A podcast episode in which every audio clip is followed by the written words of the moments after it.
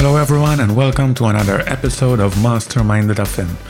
In this episode, I interview Mike Bristow from crowdproperty.com. It's a UK crowd lending property platform. And I found this chat very, very interesting, um, especially the fact that Mike explained the fundamentals of how a platform works and all the other, all the stuff that goes behind building a successful property crowd lending platform.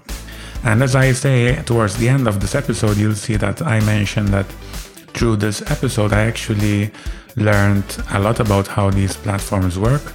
And I also realized why other platforms have gone bust or turned out to be scams. And so I feel that after having listened to Mike describe all the things that he mentions in this episode, I have a much better understanding and will be able to invest in a much more successful way and avoid all the rubbish platforms because honestly some of them were, were actually pretty bad you know. And uh, luckily I, I wasn't invested in the worst ones but i had some problems with platforms like lendy in the uk uh, and some others like Housers in spain. So these were all platforms that have fundamental problems or had fundamental problems.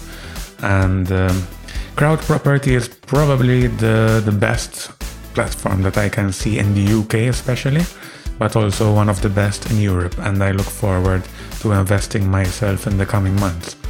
Especially again, since these, this platform managed not only to survive in the COVID uh, period of last year, but also to thrive and actually generate more loans and have one of its best years ever. So this platform really merits a look for not only British investors, but also it's open to other European investors, including corporate uh, institutions. So I'll leave it up to Mike and uh, this chat with me and my dad, and I hope you enjoy it. As always, if you have any questions, you can uh, send uh, an email, uh, podcast at mastermind.fm, and you can also reach us on Twitter at mastermindfm. Enjoy the episode, and I'll see you next time, next week. Hi, Mike. Welcome to the show. Today we'll be talking about crowd property. So again, I've got Mike Bristow with us and my dad, Joseph Galea. So Mike, why don't you start it off by telling us a bit about you and a short history of crowd property? Sure. Yes. Uh, thank you very much for welcoming me, and it's a pleasure to be here and and to chat internationally across the three of us. So, uh, just very briefly, I, I mean, my background uh, was a quantitative master's degree and then I went into management consultancy. I did my MBA at London Business School, which is a great experience, incredibly international, diverse business school.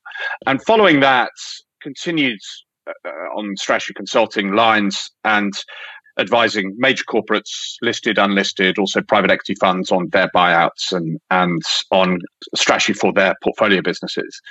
But alongside all of that, since 2002, I've been investing in property. And so I have a property passion.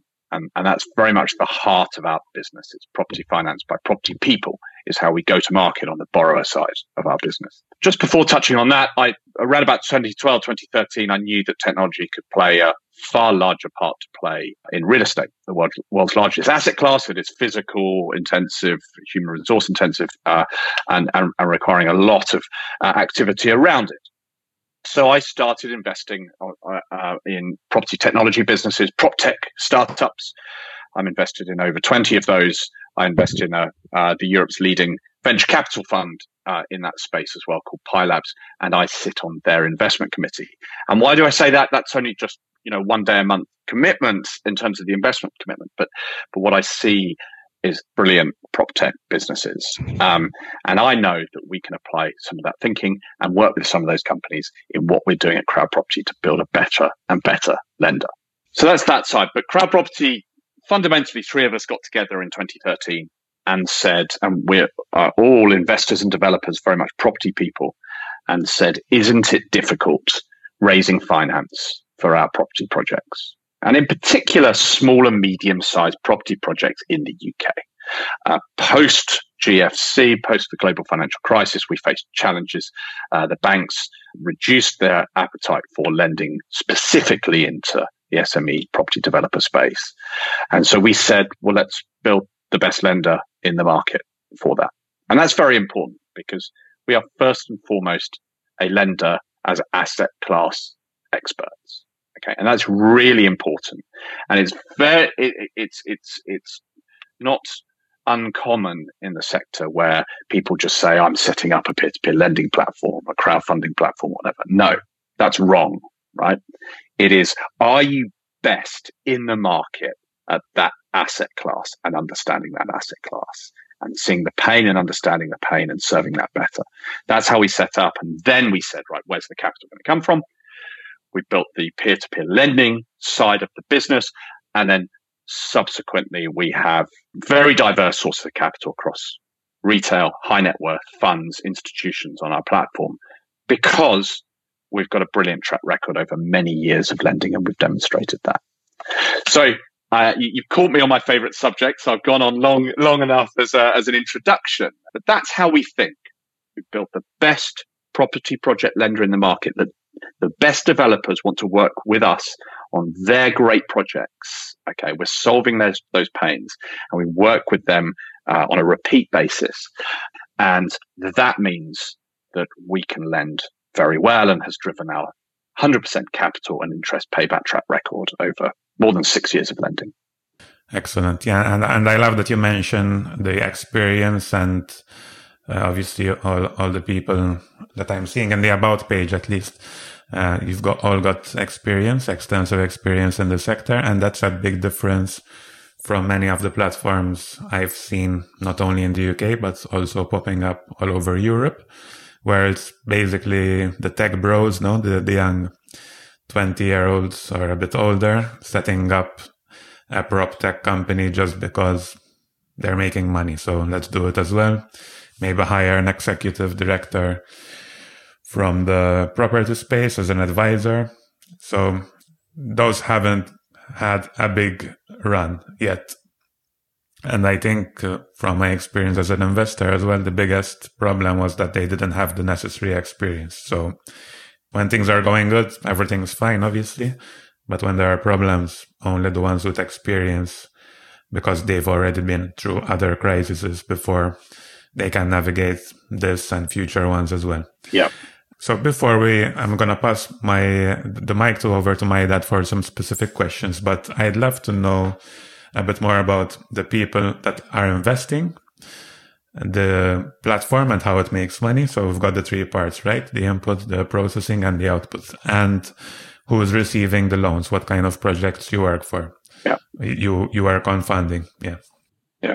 So I'll start, I'll start on the borrower side of our business. Uh, okay. So, so we fund property developers that are small and medium sized businesses. They are doing projects with a GDV an end value, if you like, of anywhere between about 150,000 pounds sterling and around about 5 million pounds sterling. That space is the space that has felt the pains of banks retracting from the market most and is actually fundamentally important to house building in the UK and globally, right? Because we're, we uh, you know, globally, um, property development uh, adds significant value to the economy.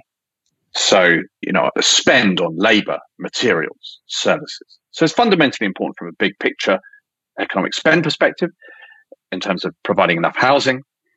And the sources of that, it, it, we cannot, any country cannot solely rely on large house builders providing that. Okay. Because large house builders, it's uneconomic for them to spot the small opportunities within cities, within towns, small parcels of land, uh, conversion projects that can be done, etc., etc. Um, and that's what we used to be. And that's why we know these pains. And that's why we built the proposition entirely around that. And the way I sort of wrap it all up is, is that financial services as a sector has not been famed for building customer focused, customer centric focus within the business. And, and that's what we are. We are very, very focused on that property developer.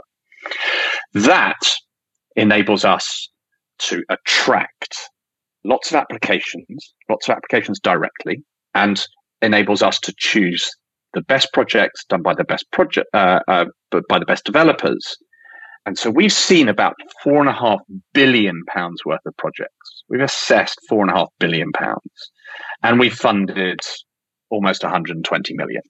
Okay.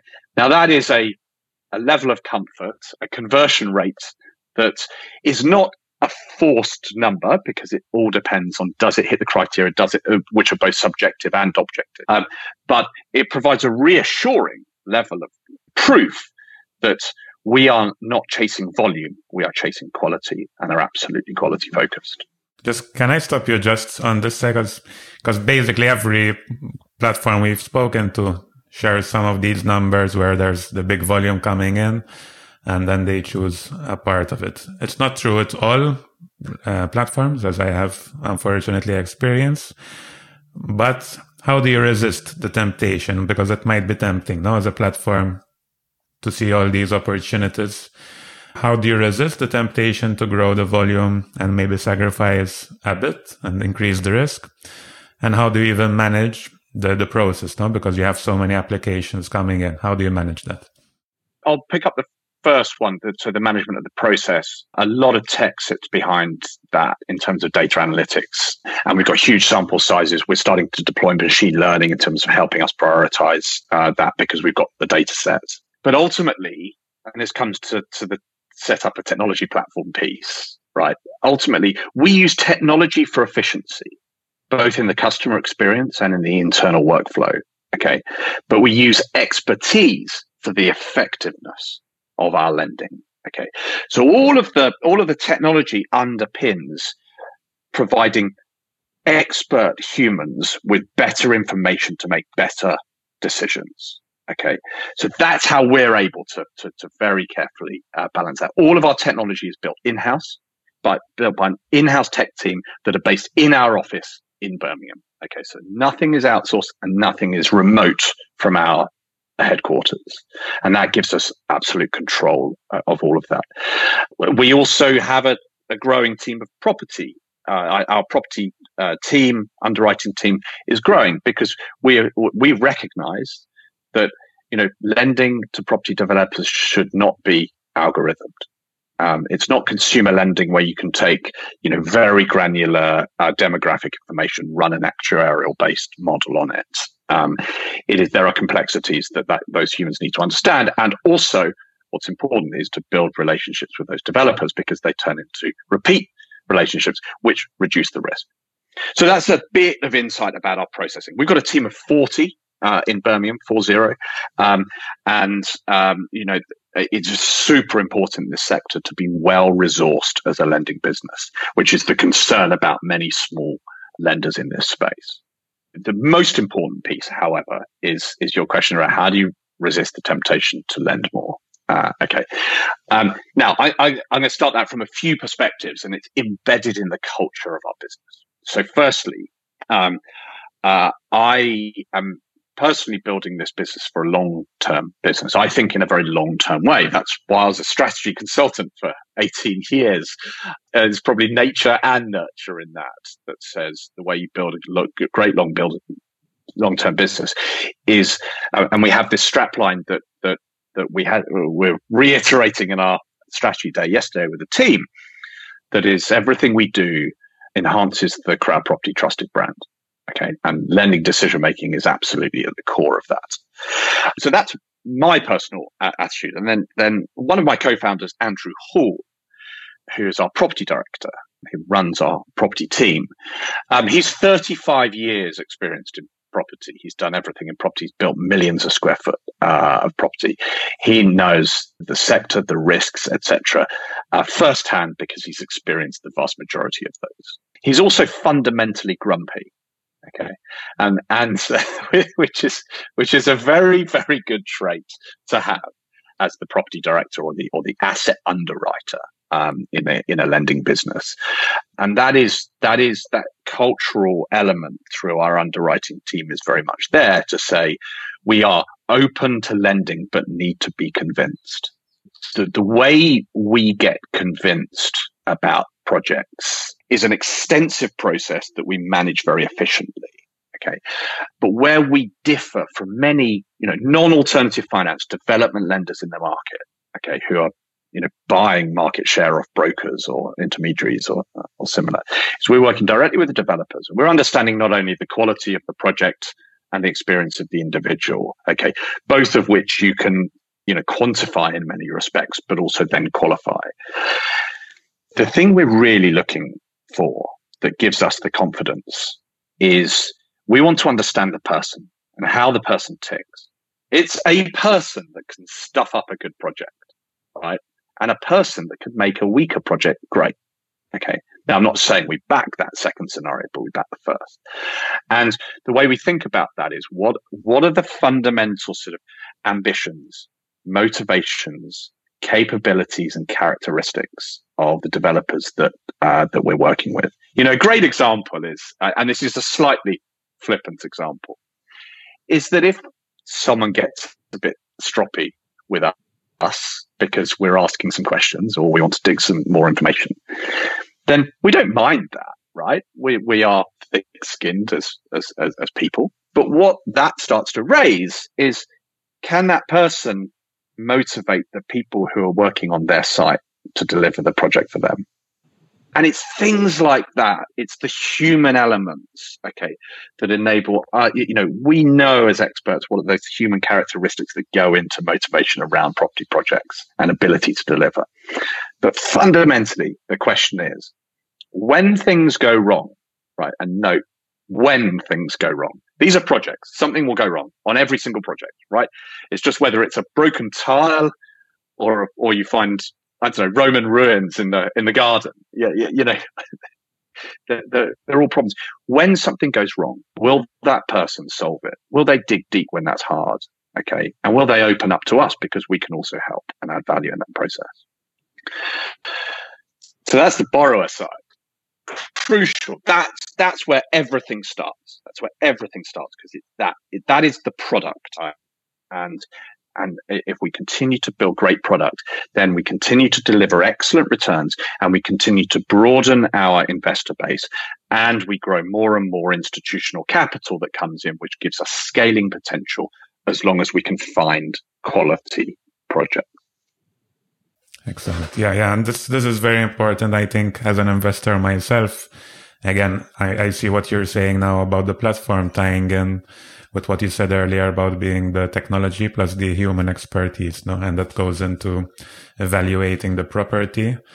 And without the experience, you wouldn't be able to just rely on tech, however good it is, to be able to make these selections. And ultimately, I guess you want to have a good outcome for your own sake as a platform. And I want to touch on this because it's all fine to have like a good track record and everything, but how does the platform and its structure be both on the side of the borrower and of the lender? No, does it have any stake in every project, or how do you make it a win-win for both sides and make sure, as an investor in this case, I know the platform is committed hundred percent.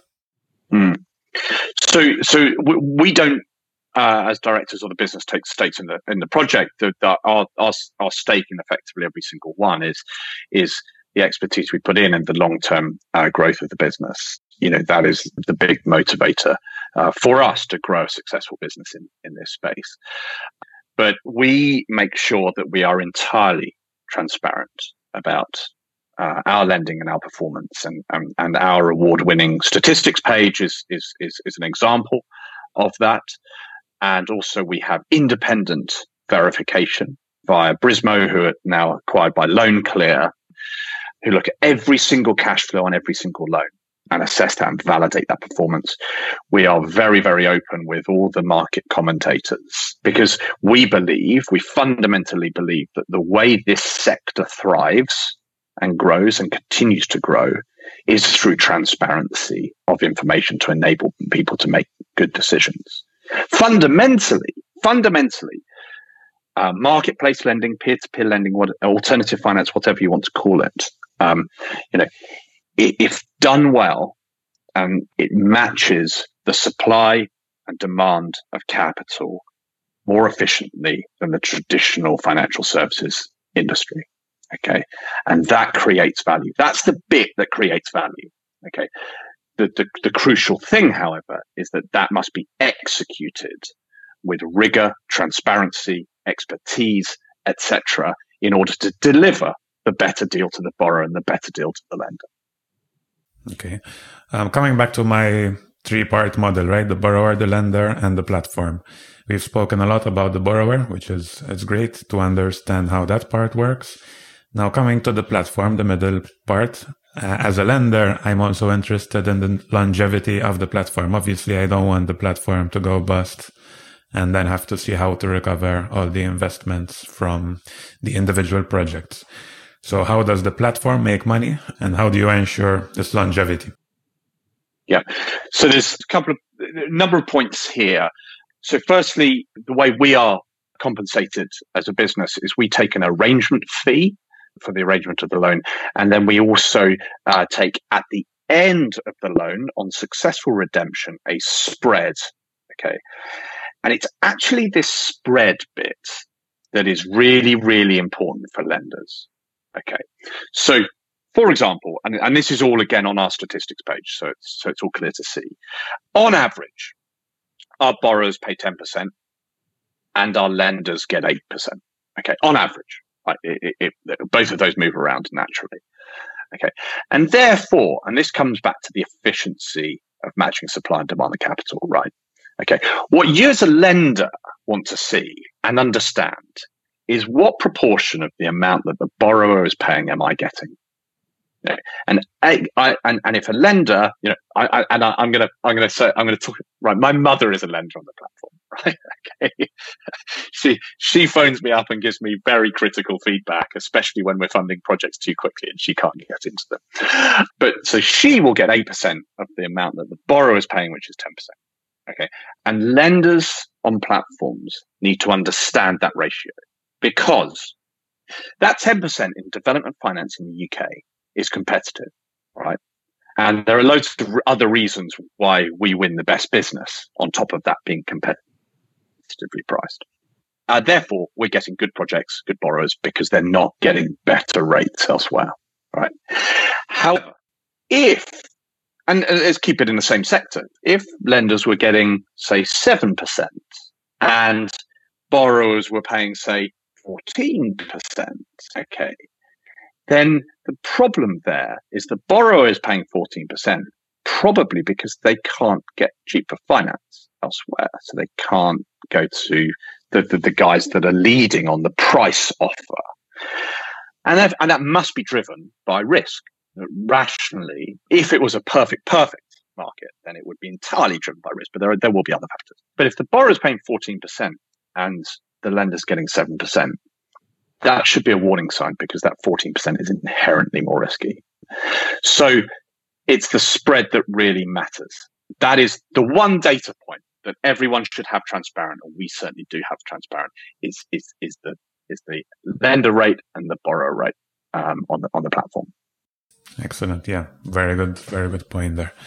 And uh, from my end, the last question I had is about the lenders. What's the profile of the lenders? Are they mostly UK based? Is there some particular incentive that would make it more ideal for uh, British people versus other Europeans?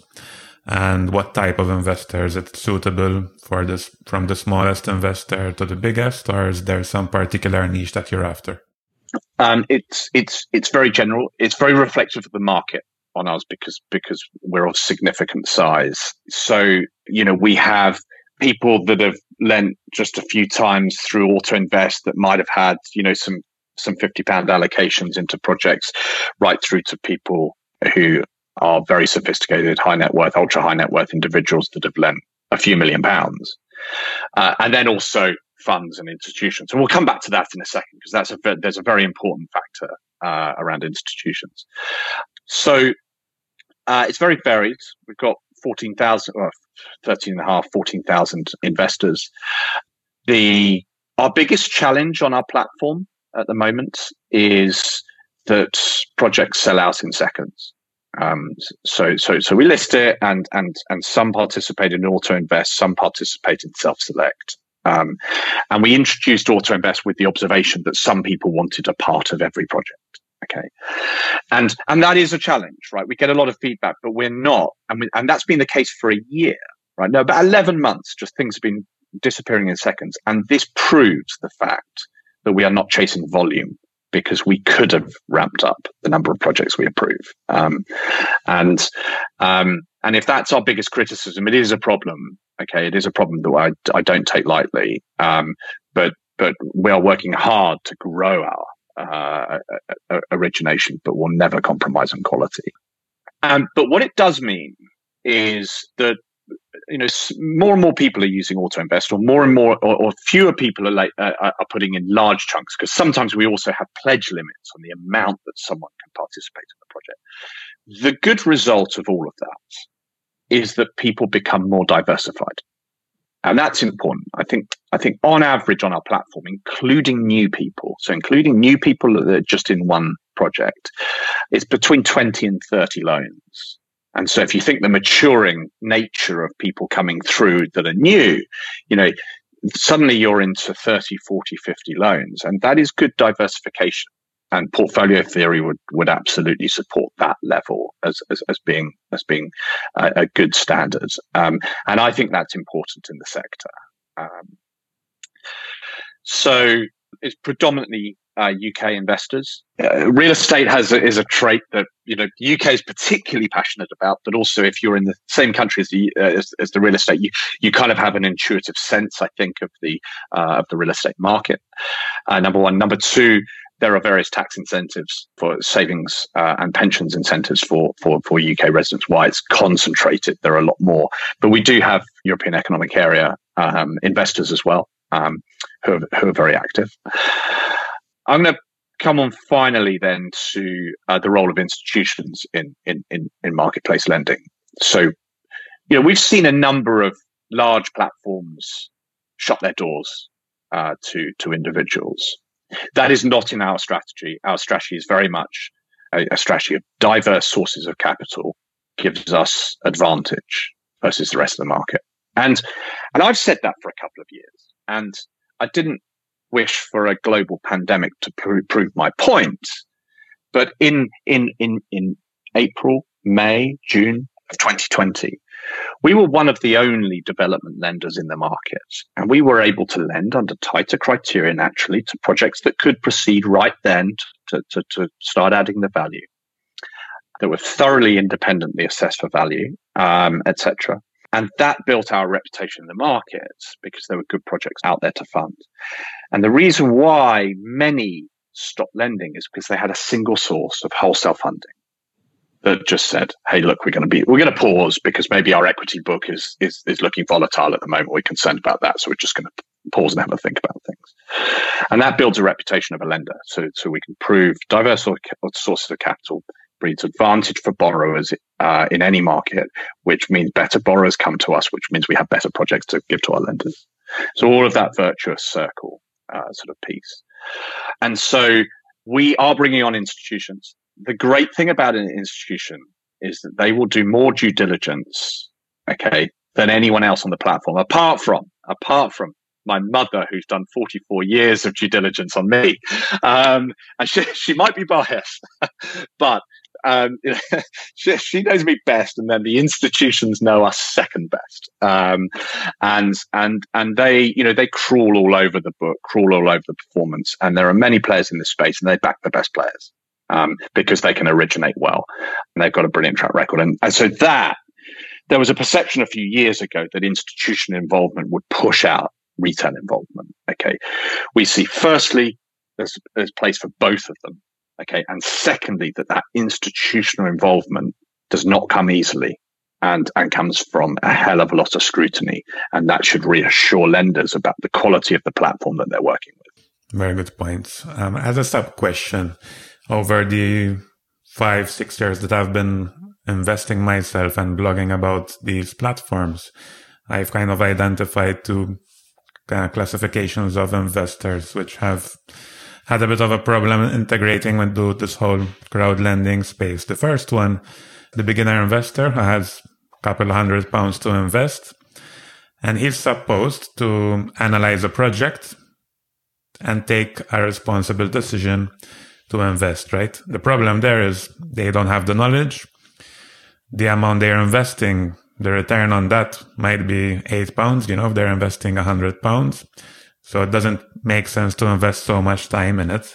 And thirdly, on platforms like yours where the funding is so rapid, they don't even have time to, to analyze everything. Or maybe they can do it prior to the launch, but, but let's forget yeah. that, about that for a second. That's one. So th- those have had problems leading to perhaps some irresponsible decisions out of necessity. And then there's the investor, not the institution, but say investors with a good amount of capital, say who want to invest in the UK property market. Uh, they've made their money elsewhere. They're not British. And they say, I want exposure to the British market. I have a million pounds to invest. How do those people, I mean, let's say they trust the platform and they want to just go all in one million pounds spread across. Is there like a fund element that can enable them to invest that money and have it spread uh, according to some criteria? Yeah. So let's, uh, I'll pick up those each in turn. So the beginner investor first. This is why transparency is very important. So, so, so you're right. There's due diligence on the project, but there's due diligence on the platforms and the overall space. And and I think the good the good thing about the maturing nature of marketplace lending is. Uh, you know, such as yourselves, there are many commentators on it now who are asking great questions and really unraveling those major questions for lenders. So there's there's there's, there's great research potential out there. So let's assume that you know platforms are talked about, rated, etc., and transparent, and and and someone can say can back a platform. The project piece is is is, is interesting, and there and there are there are two different approaches. So we, and this slightly related to the second question as well, we introduce an auto invest pro, uh, product. Okay, because what we saw is the lending fell into two dominant segments. Right. Firstly, people who actually, uh, you, you, know, knew typically knew property quite a bit uh, or had a view on it. I mean, lots of Brits have a view on property, and they would log in. Uh, we release information before it goes live, which is really important to, to, to your point, so they can do due diligence on it, and would and would actively choose projects. And there were other people who said, actually, do you know what? Uh, I've done my research on on CrowdProperty. These guys really know what they're doing. Their uh, their track record and transparency is excellent. Um, I want to diversify, and I want to diversify easily. And, and we got the indication for that through focus groups and things, but also people would log on and put five hundred pounds into each project. So, uh, so it's for those people that we said, well, look, Auto Invest can help you more easily get a position in all the projects so that you build up a diversified portfolio, which is which is good practice. The diversified piece, the, the, the self-select people do as well. So I guess the point here is that you can either take an active strategy um, and say, I'd rather choose my projects, or you can say, look, the sector I believe in, this platform I believe in, I, have sample tested the projects, I can see their track record, they are being. Tra- so from an observation of, of different lending patterns on our platform where some people would select some projects, some people would select all projects. That's why we introduced Auto Invest to help people do that and build a diversified portfolio. They're doing that also where they're self-selecting. But, you know, I think that, you know, we can help people build out a risk managed portfolio, a diversified portfolio who are comfortable you know, and and uh, and understand why marketplace lending can deliver value, why a CrowdProperty is transparent, well rated, uh, excellent track records, expertise in what they do, and so we can help people. They don't need to get right into the detail of every single project. Actually, I wanted to make a point on that because one one of the main reasons why I started investing was to learn about property. My aim was to get into property. I just didn't feel confident buying a single property. And frankly, I don't like the, the whole process as to get involved myself, right? So, and that's how I started with different platforms in the UK and in other parts of Europe just to gain uh, a large coverage of knowledge and to get the trial by experience. And actually, I found that although I lost money on some platforms like Lendy in the UK and others abroad, by not investing uh, a lot of money in the initial year or two, I was able to learn a lot more than I would have by reading books or making a single investment and then be able to ramp it up once I knew which platforms were the ones to trust, which type of projects I liked, because there are many different types of projects. And I'm sure investors have their preferences as well. So that was my strategy. And I think it can work well for the beginner investor. Yeah. And I, and I think that is a very, very wise way of, uh, of starting off. Uh, you know, get to understand it, feel it, experience it, reach out to people who are uh, talking about it, interviews, uh, reviews, all of these sort of different different things, and I think that's valuable. But but uh, just to pick up your point about property, you know, I've been investing in property since 2002. I've got a reasonably large portfolio, and you know, it, it is it's it's a bit of a pain, quite quite frankly. and the great thing about this sector, uh, marketplace lending sector, is that you know, again, it's online platforms and, and, and, efficiency of that investment, it, it, it, takes some review, and you can be more active or less active depending on the uh, the proposition of the platform. Um, but fundamentally, fundamentally, you can achieve good diversification, and I think that should be. By the way, it should be diversification of loans and, and uh, uh or lending to projects on an individual platform and across a number of platforms as well um, because again, that mitigates the risk. Yeah. All right. Very interesting. Um, I just wanted to pass the mic on to my dad, who I'm sure has a few questions of his own. Hi, sure. Mike. Uh, well, you have uh, given us a very comprehensive overview of your platform. Most of my questions actually have been addressed. However, I would like to put across a number of bullet questions. Um, first, I will take the position of a borrower and then of an investor. Yes, right? go for it. Okay. Therefore, I am a prospective um, borrower. Therefore, who would refer me to you? Do I get to know about you from the press, from the media, from social media, from your website, or would I go to a bank and he would refer me to you? Um, so in the UK market, 95% of property finance is done through brokers and intermediaries. Okay. We actually have totally changed that. So we had various unique routes to market, including my co-founder owning the largest property investor network in the UK. so that was our proof of concept. And now our brand awareness is much broader. So people come direct to us. And those four and a half billion pounds worth of applications was direct into our website, not through anyone else, but created because we created brand awareness. That's unique. And, and that gives us an ability to build a stronger, better relationship with borrowers to really understand the human factors that I talked about. Oh, okay. And therefore, as a borrower, would I save money in terms of brokerage fees um, by coming to you directly? Yes, you would, and we would. Okay what are the chances of success? Let's say I am a serious person or a company, a serious company with a feasible project.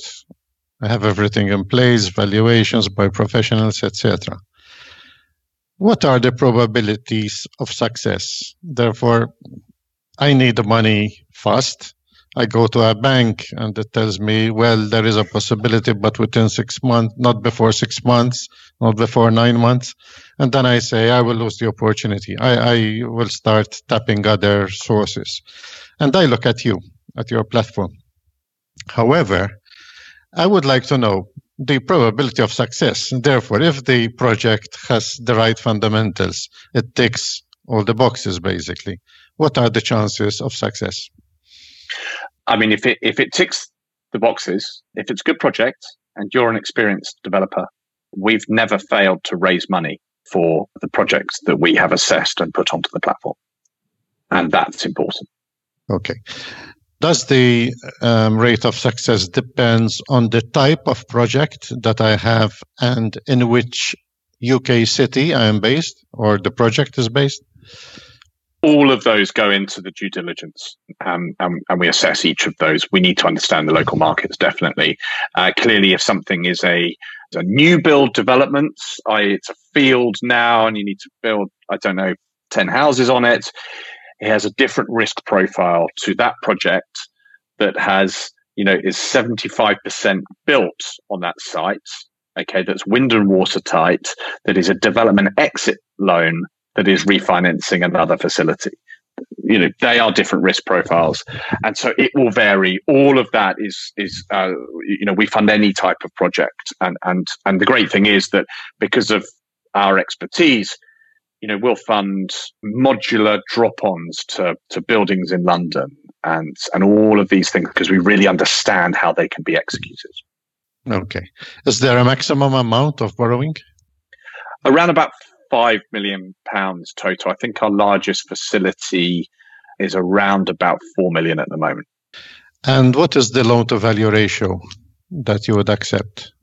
It depends by project and risk profile, but generally it's uh, 65% initial release, so loan to value, the, the initial money to purchase the asset, and then 65% loan to GDV, i.e., when you add up all the interest and the costs and the end result and and the, the loan to pay back, including the interest rolled up, can't be more than sixty five percent of the end value. Okay, therefore, if I am uh, developing a greenfield, can I get the borrowing in order to save interest in uh, stages? Very much so. It's standard development finance. The, the way we release that is if you're buying that field, we'll release you money towards that. Then you will start the project. You will do some activity. We will validate that and then we'll re- release you funds to pay for that activity. So the important thing there is we're, is we're releasing funds with validated progress on the project. Uh, so that money doesn't go into the developer's Porsche at the beginning of the project. It goes into the developer's Porsche at the end of the project.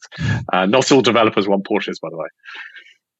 Okay, therefore the 35% that I would have to put in, would that basically be represented by the site, the uh, the pyramids, the plans, and all that, or do they do I have to put actually funds into the project first if, before if, I get your funding? If you're if you're buying it at the start, yes, you'll need to put the money in. Sometimes we see that someone owns something and they might have bought that or, or, or, already own that. They might have gone and got planning permission on top of that because we don't lend without planning permission. We don't take planning risk. And that asset might be worth more with that planning permission. And we will look at that value in terms of how much we then release. So it depends okay. on, on lots of dimensions. By way of security, I understand that you take a first pledge on the property itself. Do you seek any personal guarantees? Yes. So we'll take, uh, as you say, first pledge, first mortgage, first charge security. There's lots of terms for it, but it, it, just basically means you have first point of recourse on it. And not only do you have first call on the capital, but you decide how any recoveries process is undertaken. And that second bit is actually really important because again, that's the value of expertise in our business. We know how to best manage that out. But we take also personal guarantees and company debentures. The, for the personal guarantees, substitute or form part of the value that you would need to be guaranteed, or a sort of a second layer of security. Therefore, if you want security for, say, 1 million, would you ask for 1 million value of the project plus another 1 million personal guarantee or uh, I can give a personal guarantee of 500,000 and the project can give you a guarantee of the other 500,000. Yeah, no. So, so first and foremost, it's entirely secured in the assets. Okay, so in that case, we might lend six hundred and fifty thousand pounds against your one million pound asset. Okay, so I, i.e. the, the the land or the building. Okay. Furthermore, we will uh, insist on a uh, personal guarantee for the six hundred and fifty thousand pounds that we give you as well. So, it's, so it's, addition, it's additional security. Yes. Okay. And if my wife wouldn't want to accede to that request, I would need to give you more security from the company. I would imagine, and, and, right? Or... You know, and and and that's right. Yeah, this is motivation. so, uh... are there any properties um, that uh, you won't fund? Any sectors, you know? We we don't do pure commercial property, but we will do commercial to residential conversions. So uh, it's it's a very different asset class, commercial property, and and has certainly been much more sensitive to uh, the pan- pandemic and and the economic shocks shocks in general. Commercial property is much more sensitive, so we don't fund that purely. And the maximum duration of the loan? Uh, two years if a larger project came along and it needed for 27 months or 30 months, we would still look at it. But so six to 24 months are our, uh, our project timelines. And that would be the estimated period of construction, right? And finishes, I would imagine. And sales periods, yes. Keeping fingers crossed that everything goes as planned, as you, as you said earlier. Yeah. okay.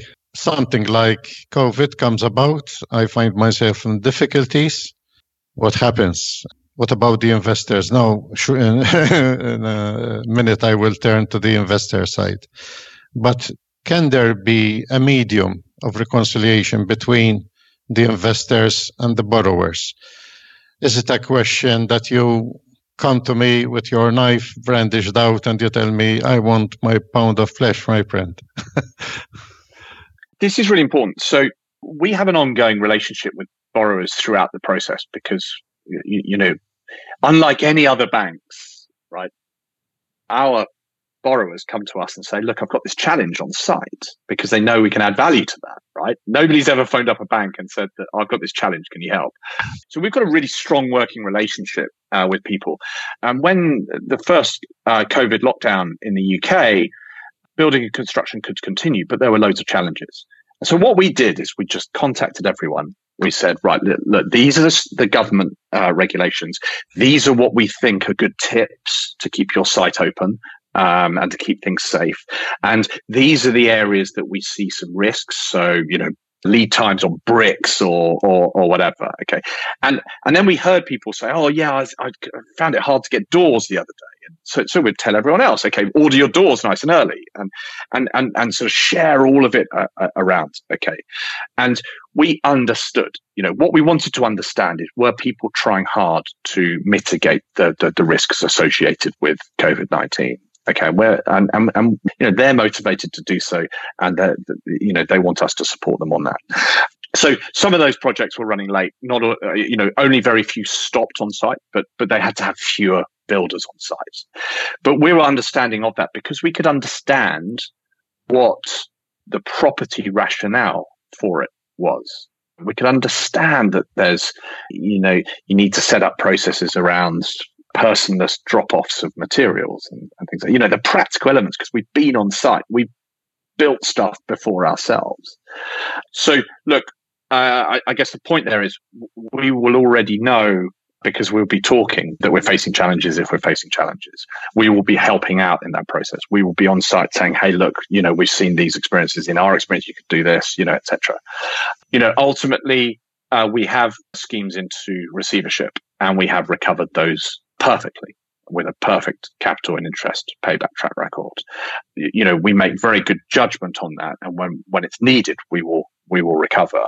But we also know that probably, probably, and not on all cases, the best resolution is to work together and that the developer stays in place and the builder stays in place and the contractors stay in place and we work together to finish off the site.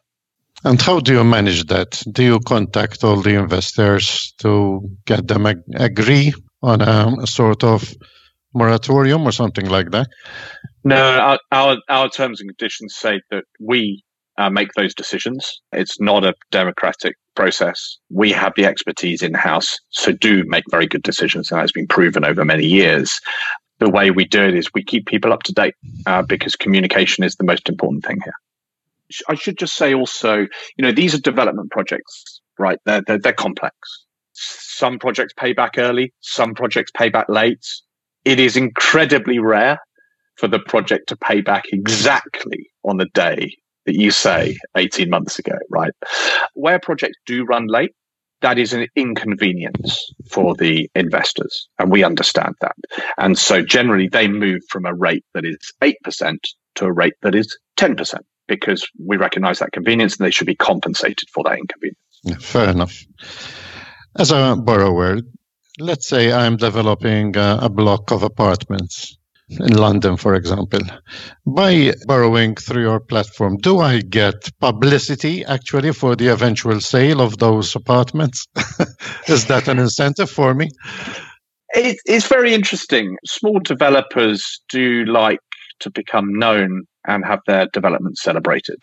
And we will support them. You know, obviously, we will publicize the fundraise of the project. We will publicize through social media, for example, when things get paid back. Some of our repeat borrowers like that profile raising that they're getting uh, out of the whole process. You know, we don't specifically support through the sales process because inevitably, you know, the best person who will encourage the sales will be the local estate agents or through local contacts of those. Uh, but when we do do do help to celebrate those developers uh, with video case studies, and we've got twelve of those on our website that are that, that give a, a, a flavour of the, the types of borrowers we work with. Very interesting point. If I'm not English or not a UK resident and I want to develop a project somewhere else in the European Union. Would you take on that project, or do you have plans of taking on projects outside the UK? Not at the moment, no. We have had an application for a 20 million pound development in Indonesia before. That's, by the way, that's not counted in our four and a half billion pound stats. so, look, um, property has the data that we put into the assessment, the expertise, the legal frameworks, the charterships under which valuations are undertaken, etc., etc., etc., are, quite individual by by country. Well, there is a big, big market in the UK. We believe in focus, and it's that market where there is a huge potential for our business. So that's where our focus will remain. Okay, my last question on behalf of the borrowers if my uh, project is listed and it's not fully funded by the end of, uh, say, a three month period or whatever the duration of the limitation for raising the funds is set, does your platform uh, move into that void and fill it in through some underwriter or uh, some financing institution to make sure that once I'm accepted and I am put on your platform, my plans are okay. They can proceed. So developers want speed, ease, and certainty of funding. And we have all of those firmly ticked. So the certainty side, firstly, if, if anything wasn't fully funded, then it is underwritten, number one. But the input and that's actually never happened because, as I've mentioned, in the last year, our projects sell out in a matter of seconds, not even minutes, much to the frustration of uh, of investors, which which which we, we, do take seriously. But it's an indicator of you know again the trusted brand that we've built and the, the track record that, that that we have delivered. Okay, thank you very much from the side of the borrowers. I will Pleasure. switch to the side of the investors now.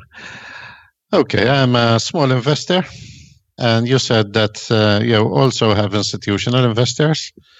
Is there a risk that I will always be squeezed out by these institutions? Therefore, you said that your um, projects are taken up very quickly. How early should I put in my application? How how much should I put in? Do you scale them down proportionately? How does it work? Effectively three elements to that. So, firstly, th- there's an allocation to, uh, to to institutional capital, and that should not be seen as something that pushes out retail investors. It should be seen as something that is a massive validation of a platform that they've gone under institutional DD, that they are investing alongside those institutions. Those institutions receive exactly the same terms. It is on a what's called a pari passu basis. So equivalent security and equivalent interest rates. So that's one source of the capital. Then another source is then the auto invest bucket. Now, the auto invest bucket is where people are putting money in, preloading money uh, to then be allocated into projects. We will suppress that. We will scale that allocation down to a minimum size, minimum size of 50 pounds based on demand of that auto invest bucket. Because what we also need to do is allow space for our self select uh, customers who want to come in and, and, and they're the ones that say I like this project I don't necessarily like this project or I or I want to be clear about my decision making I want to put you know X thousand pounds in, into that. And that self select bit is one of the frustrations at the moment. That is a first come, first served model. And we we don't cater for all of those. And so it is a bit of a scramble when those projects go live to participate in them.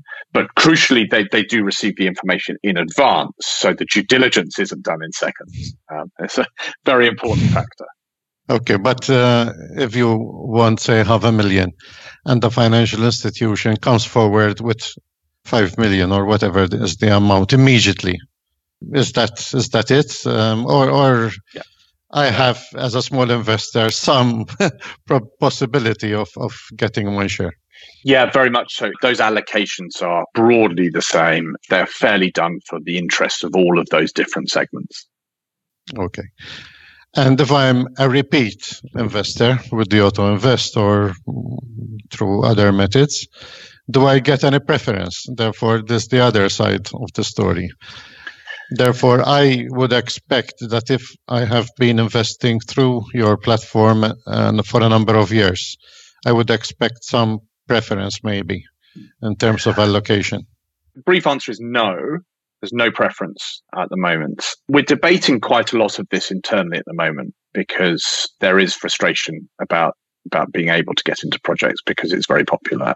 You know, we have been doing pledge limits and things like that to try and you know con- control things. So look, this is a bit of a moving moving situation at the moment. You know, ultimately, long term, it's about finding more quality projects done by quality borrowers to put onto the platform. You know, that's our long term uh, strategy. Uh, in, in, in the short term, uh, we don't have preferences in any way, shape, or form. We have discussed those. Okay. And uh, the minimum investment is it 500 sterling, if I understood well from your website?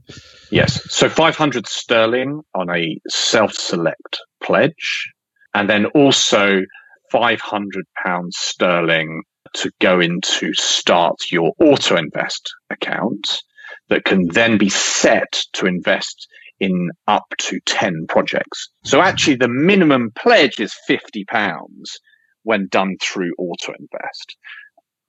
Okay.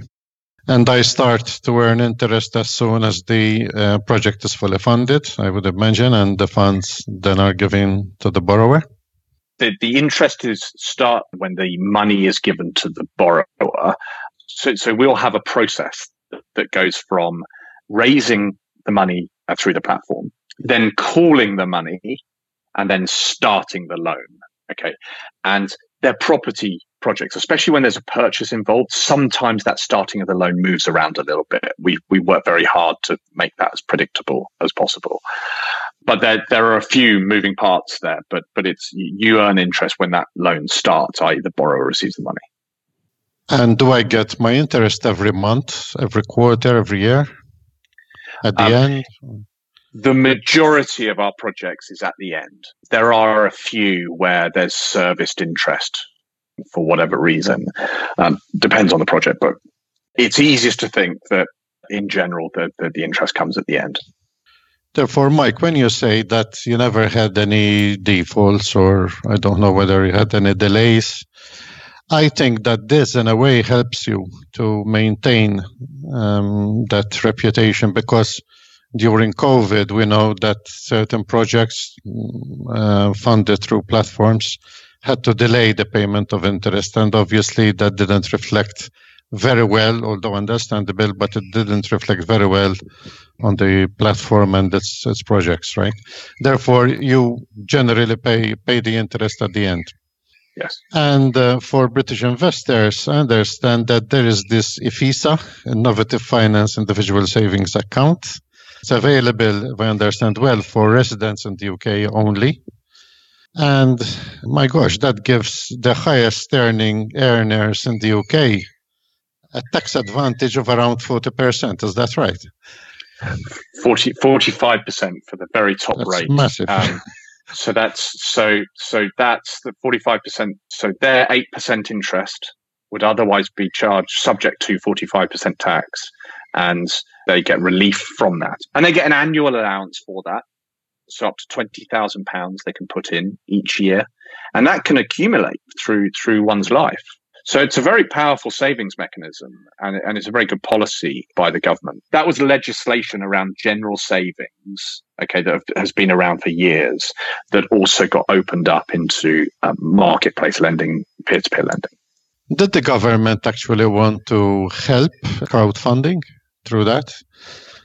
I think it was it was around about 2015. I think that George Osborne, the, the chancellor at the time, applied it, and and I think may I think yes, that must be a factor. You know, UK is a good centre of fintech and and is is well advanced in marketplace lending, and and and I think the the chancellor felt that that is a place that can offer value, and it does drive savings that's the purpose of the policy is to drive say, uh, savings.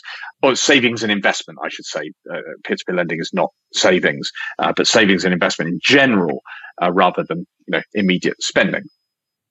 And if i am uh, a foreign investor do i get any withholding tax in the uk if the properties are funded in the uk or do There's I no withholding? Get, uh, okay. No, yeah, no withholding tax. That's subject Therefore, to it the would individual. be up to me to pay to pay tax in my own country.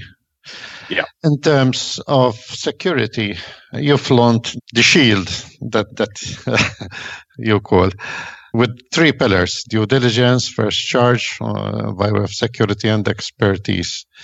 Jean also asked you about this.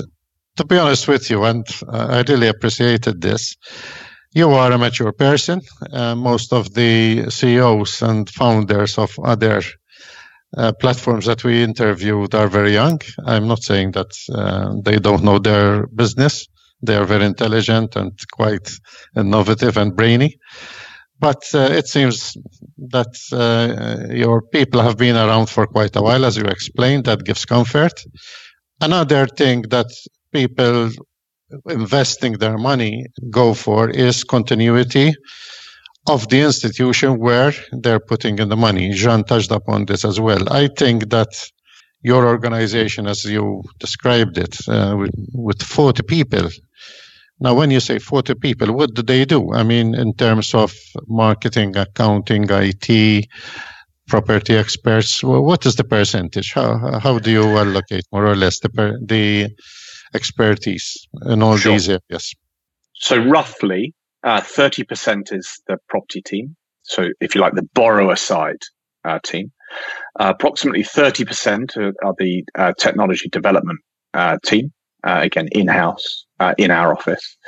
And then the, the other 40% made up of functions such as finance, uh, commercial, HR, marketing, and that, that's the majority. And then also also, we have a, a, a very strong board. So, so that I think the count of 41 includes, uh, for example, our chairman and our uh, one of our non-exec directors, who are you know our chairman's ex Morgan Stanley, uh, ex CEO of uh, of a major marketplace lender.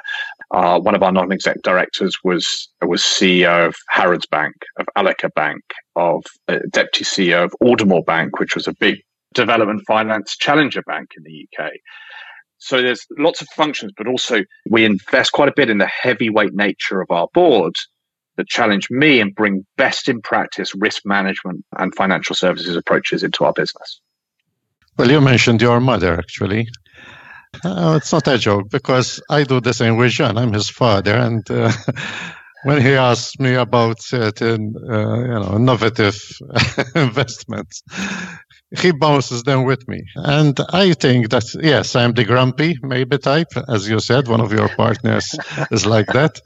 And I think that investors take comfort in knowing that there is this sort of bouncing off ideas or or or you know whether you should go ahead or not i, I think that's really important and and uh, yeah. gives comfort transparency um, you mentioned this earlier on um, i had a look at your website it's quite comprehensive yes I think it's important that you keep updating your investors uh, every so often about uh, their projects.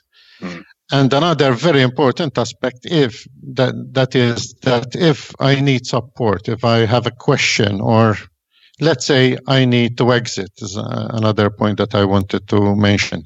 First of all, do you have round the clock or 24 by 7 sorry um, 40 hour week or whatever it is. Support um, to your investors. Can do you have um, a customer service line that people can call you on? Yeah very much so. That phone number is in the footer of our website. And we get we get a lot of inquiries by phone. And we quite like that as well because know, again, we're people focused on the borrower side. We're also people focused on the lender side because quite often it's better to talk things through. And very helpful. I mean, our, our lead investor relations person is, is, is Lucy, who I continually get emails from lenders saying Lucy was incredibly helpful, which is brilliant to see and, and really appreciated actually. And also we have, have Freya in our team on the lender services side who, who's very helpful uh, as well. And you know that human to human relationship is, is is important. This is something that the banks are a bit lacking at the moment. Uh, yes. In this area. Yeah. yeah. Okay.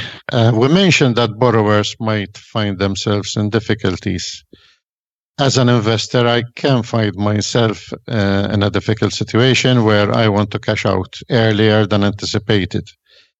Is there a possibility? Is there a secondary market? Um, or do you make the necessary contacts for me so that I can sell off my investment very quickly?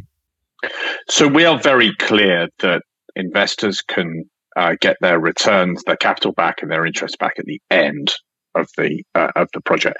We do not have a secondary market now. We've debated it for years, and we believe actually that this is an area that the, the FCA, the Financial Conduct Authority in the UK, will be focusing on, uh, uh, focusing scrutiny on, because we believe secondary markets are quite flawed. So, first and foremost, the fact that a platform has a secondary market does not guarantee liquidity okay, for it to be a secondary market, there has to be buyers and sellers. Uh, and there aren't buyers and sellers on all secondary markets. Secondly, there's then a question mark about, about pricing uh, and whether the, you, you know, should have discounting or not, which also links to whether there's informational advantage. So, for example, if I lived next to a site that CrowdProperty was funding and I could see all the builders had stopped I would have informational advantage over someone who might be a buyer on the secondary markets. And that presents issues. And there are a number of other, other factors here that contribute to there being issues around secondary markets. The second point is that our loans are relatively short. So they are, are on average uh, 14 months, which should give reasonable time horizon for people to understand that their funds will be returning. And then finally, we do a bucket load of research with our customers. We do lender services surveys, borrower surveys. I love data and I love understanding things, and I especially understanding uh, like understanding what what customers want, need, and prefer. And actually, when we ask our customers how important to you would be having a secondary market, is quite a long way down uh, their list of things, uh, list of priorities. So all of those reasons combined, I think secondary markets should be treated with care, and it's not on our short-term roadmap.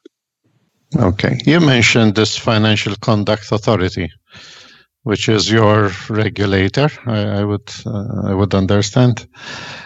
Regulation gives comfort to the investors. In my opinion, over regulation can uh, ruin business as well. there has to be a balance. What kind of um, monitoring do you get from this authority? Yeah, so um, there's a few things. Firstly, we're directly authorized and regulated uh, by the FCA. There, there is another indirect route as well, uh, which I, I don't think is right. Um, I think the direct regulation is is is is, is appropriate. Um, secondly, uh, we have a supervision team at the FCA that oversees the sector, and they will be uh, supervising the sector on a prioritized basis. And they visit, call, contact, etc., as per their risk risk framework and prioritization. We keep them. They, actually, the FCA don't contact us much because when you know they've been to our office, we've spent a full day with them. In fact, the last time they came uh, to our office to, to visit, which was about a year and a half ago, you know, we've got a very good relationship with them. And at about two o'clock in the afternoon, they said, "Right, we've seen enough. We're going home." Now, that's only going to be for two reasons. Either they're very comfortable or they're very uncomfortable, right? And uh, they are very comfortable, especially, especially because of our deep asset class expertise, uh, the fact that we're well resourced, the fact that we're doing things very well, and we have a very strong track record. So we know that the FCA have been concerned by the sector, obviously uh, concerned about every sector, and they are data gathering on on various aspects from all platforms in the sector, and they are they have been visiting and in very regular contact with a number of platforms, uh, but not ours because they understand the way we work, the way we operate, and, and the professionalism that, that we have at CrowdProperty apart from this professionalism that you're doing the writing etc most regulators look at anti-money laundering procedures. Therefore what kind of know your client uh, procedures do you apply on investors it's, this is really important. So, so we use best in class providers. So, for example, uh, we use the SoftBank backed Onfido to do our uh, AML and, and, and KYC checks. And we have different tiers of, of, of, scrutiny and information requirements depending on it, whether it's one person, whether it's two people jointly, whether it's a company lending, whether it's a pension, you know, and all of this. So, so we have very, very clear uh, AML and KYC policies. I think this will be an emerging risk in the sector. I, I think it's, you know, uh, there is a risk that any emergent sector does face challenges around uh, dirty money and the cleaning of that through that sector. We've always used best in class processes internally and also providers of, of validating the people and the sources of that money. My last question. Do I need to have a bank account in the UK to, to start investing? Yes, at the moment, that's our structure. So, whilst we're open to EU investors, uh, the stipulation at the moment is that there's a UK bank account. Uh, so that's uh, and, and and then we accept sterling into our system. Is this because you also rely on the banks themselves uh, on due diligence, know your client, anti-money laundering, and all that?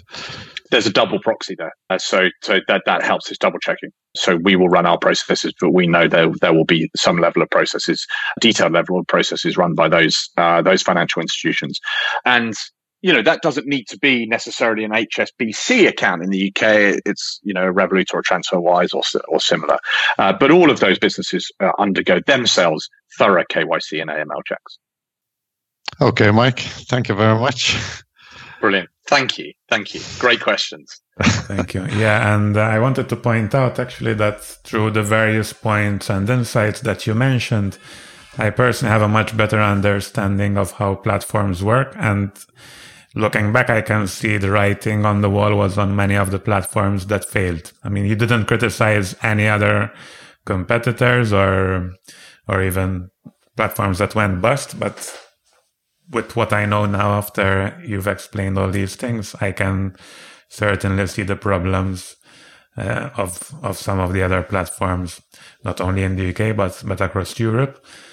And yeah, I thank you for that, especially for I think many investors will find this interview not only interesting from the point of whether they should invest in CrowdProperty, but how they should be investing in crowd lending across all platforms. So thank you very much for that too. And that, that's great. And the more the market and the investors can be educated to make good choices, the better. And I'm glad that I've add, added some perspectives to help people think through that. Excellent. And just to wrap up, uh, where can people find you? And just to clarify, when you mentioned the institutions, can any anyone in Europe on a personal and corporate basis sign up to CrowdProperty? Yes. So uh, yeah, crowdproperty.com is our web address. And yes, they can, but to start lending, they would need to have a UK bank account uh, or a sterling uh, bank account um, uh, uh based out of the UK. And um, yes, so we are we welcome EU investors. It's you know it's another way to diversify across the platforms uh, that that people work with, which you know which is important. Look, all I can you know all I can sort of urge is exactly the sentiments of what I've said. It's understand the platform, understand the people, understand the data, the track record, the performance, how long they've been around, and whether they really understand the asset class that uh, is being lent against, because then you can re- uh, rely a lot more on the expertise of that platform. Excellent. Thank you very much again, Mike, for joining us in this episode. Thank you. Thank you for your time. So that's a wrap for this episode. Hope you enjoyed it as much as we did. And as usual, I ask you to leave a five star review on iTunes if you like the show and all the other shows we've produced so far. Please let us know if there's any other topic that you'd like us to tackle or platform to review. We're very open for hearing from you, your opinions, whether you like the shows we're producing. And yeah, just if you if you've been listening to this show for the past few episodes or it's the first episode that you listen, we'd really, really appreciate if you could even just get in touch and tell us how you're finding it, what you'd like us to improve, and things like that. So the email is podcast at mastermind.fm. Again, podcast at mastermind.fm. And you can also find, find us on Twitter at mastermindfm. That's it for today from us, and see you in the next episode.